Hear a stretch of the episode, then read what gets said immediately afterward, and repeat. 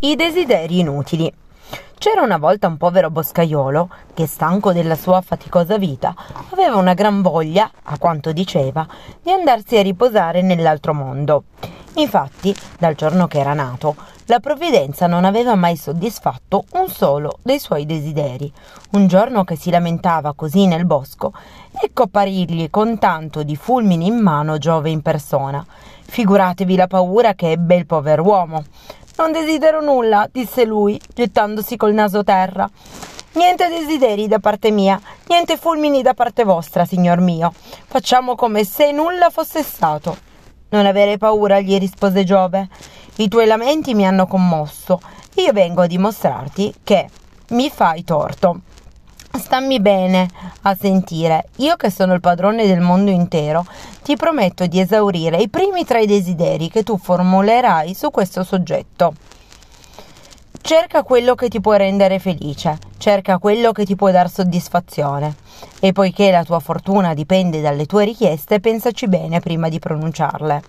Così detto, Giove, che ne risalì in cielo e il boscaiolo tutto allegro, abbracciò in mancanza di meglio le sue fascine, se le mise in spalla per tornare a casa. Mai quel peso gli era parso tanto leggero. In questa faccenda diceva fra sé, trottolando sulla via del ritorno, non bisogna agire alla leggera, si tratta di un caso interessante e sarà bene che mi consigli con mia moglie. Perciò, appena entrato nella sua capanna di giunchi, incominciò a gridare Vieni qua, vieni qua, Beppina, facciamo un bel fuoco e stiamo allegri. Ormai siamo ricchi, ci resta solo da esprimere un desiderio. E le racconto tutto. A sentire il fatto, sua moglie si sentì brulicare in testa un mucchio di desideri, ma capì che l'affare era serio e che bisognava andar caudi.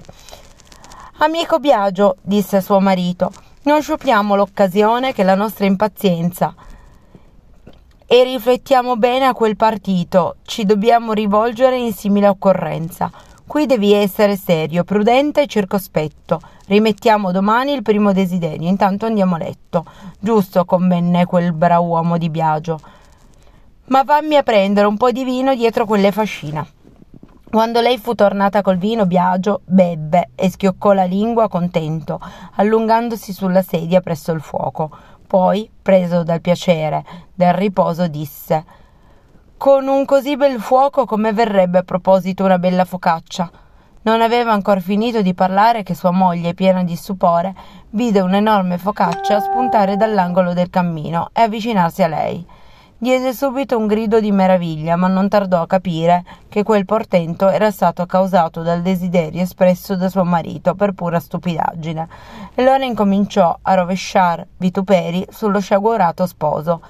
Ma come si fa a desiderare una focaccia, diceva, quando si possono chiedere imperi, ori, perle, rubini, diamanti, grossi come nocciole e abiti da regina? Beh, ho avuto torto, rispose lui. Ho sciupato un desiderio, ho commesso una grande bagionata. Farò meglio un'altra volta. Bel discorso, ribeccò lei. Per desiderare una cosa simile bisogna essere più bestia di un bue. Il marito, che incominciava ad arrabbiarsi per poco, non espresse entro di sé il desiderio di essere vedovo, ma si trattenne. Tuttavia andrò fuori dai gangheri lo stesso. Gli uomini, gridò, son proprio nati per tribolare. Accidenti alla focaccia e a quando l'ho desiderata. Dio volesse una brutta pecora che ti attaccasse al nas.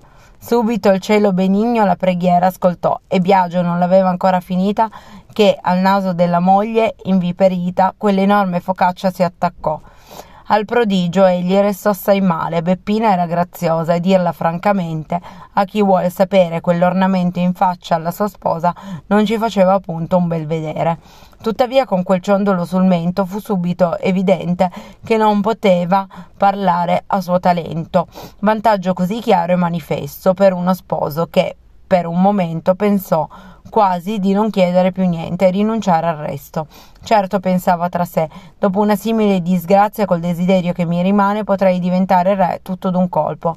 Nulla eguaglia, è vero, una grandezza di un sovrano, ma bisogna anche pensare alla faccia che avrebbe la regina e al dolore che proverebbe se mettessi sul trono con un naso lungo quattro spanne.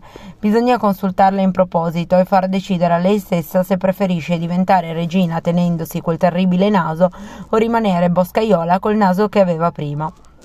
La cosa fu considerata da ogni parte e sebbene la concedesse l'importanza di uno scettro e sapesse che quando si è incoronati si ha sempre un bel naso, tuttavia preferì avere il suo bel nasino che essere brutta regina. Così il boscaiolo rimase quello che era, non divenne monarca, né si riempì la borsa di scudi e fu felice di poter impegnare l'ultimo desiderio che gli restava per rimettere la moglie nella condizione di prima.